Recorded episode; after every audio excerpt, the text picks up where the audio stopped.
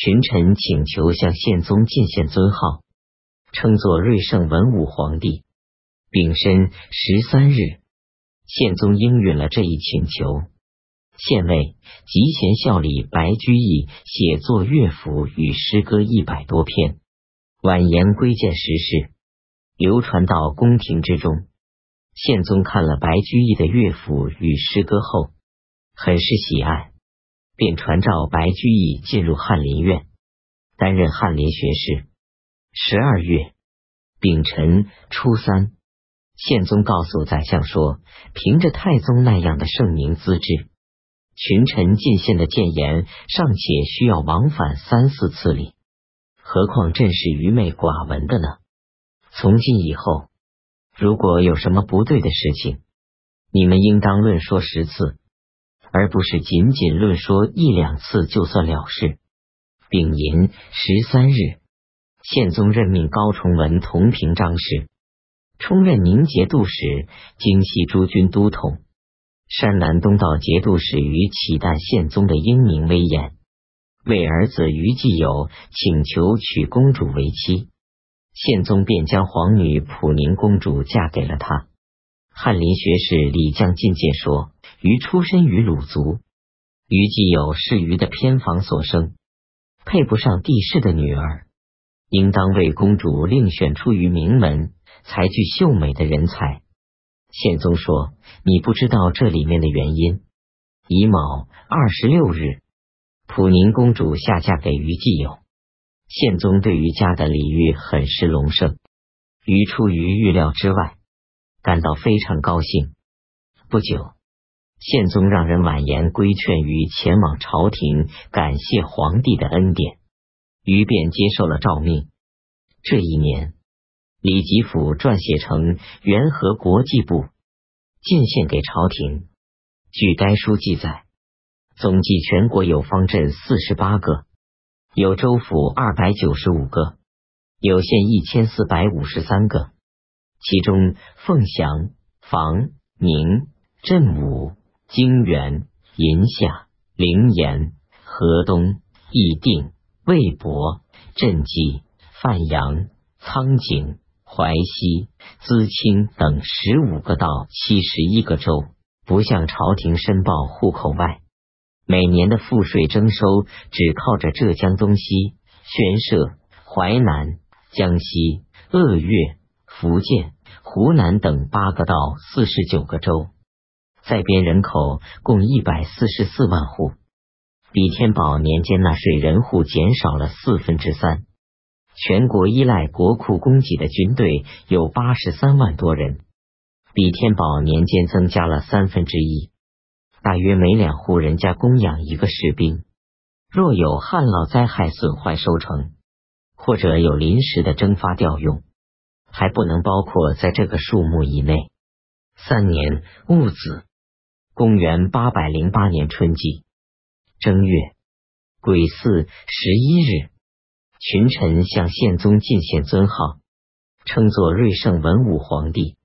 宪宗大赦天下罪囚，规定从今以后，各地长官前往朝廷，不得进献贡物。知枢密刘光奇奏请分别派遣各使者携带赦书前往各道。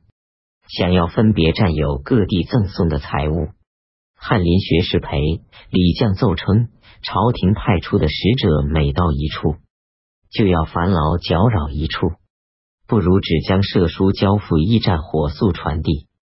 宪宗听从了二人的建议，刘光启援引惯例反对，宪宗却说，如果惯例是正确的，自然要依从惯例；如果惯例是不正确的，为什么不纠正呢？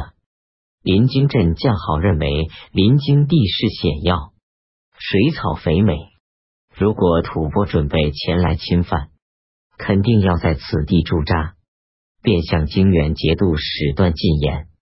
经奏请后，修筑了临京城，从此京原获得了安宁。二月戊寅二十六日。咸安大长公主在回鹘去世。三月，回鹘藤里可汗去世。癸巳十一日，桓王李总去世。辛亥二十九日，御史中丞卢坦上奏揭发前任山南西道节度使柳胜和前任浙东观察使严继美违背赦书，进献贡物。宪宗召见卢坦，对他称赞慰问了一番以后，说：“朕已经将他们的罪责免除了，这是不能失信的。”卢坦说：“赦令是向全国公布的，是陛下的大信用。”柳胜等人不畏惧陛下之法，陛下怎么能够只顾小信用，反而丢弃大信用呢？于是宪宗命令将他们进献的物品交给有关部门。夏季四月，宪宗对有关部门推举的贤良方正、直言极谏科的考生举行考试。伊阙县为牛僧孺，陆浑县为黄甫，前科进士李宗闵等人，指明并陈述当时政务的过失，都能够毫无避讳。吏部侍郎杨乌陵、吏部员外郎韦冠之担任主考策对的官员，韦冠之将牛僧孺等人纳入成绩优秀的上帝中，宪宗对他们也很嘉许，颁诏命令中书省对他们从优安排。李吉甫讨厌他们言语直接，哭泣着向宪宗陈诉，而且说测对考试是由翰林学士裴和王牙来复核审定的。皇甫是王牙的外甥，王牙没有事先说明，裴也没有提出异议，宪宗没有办法，免除了裴与王衙翰林学士的职务，让裴出任户部侍郎。王衙出任都官员外郎，韦冠之出任果州刺史。几天以后，韦冠之又被贬为巴州刺史，王衙被贬为国州司马。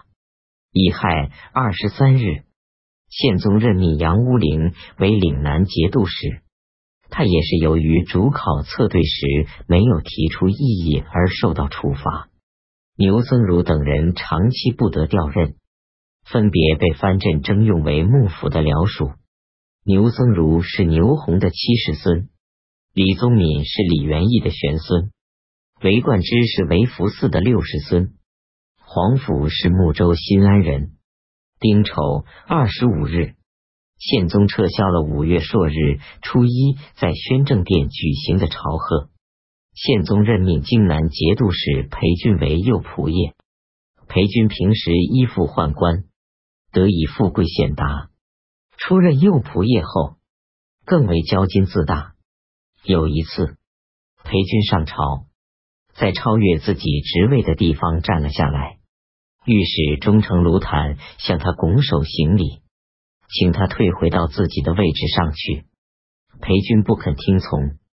卢坦说：“过去姚南仲担任仆射时，他的位置就是在这里的。”裴军说：“姚南仲是什么人？”卢坦说：“是信守正道、不肯交结权贵宠臣的人。”不久，卢坦被改任为右庶子。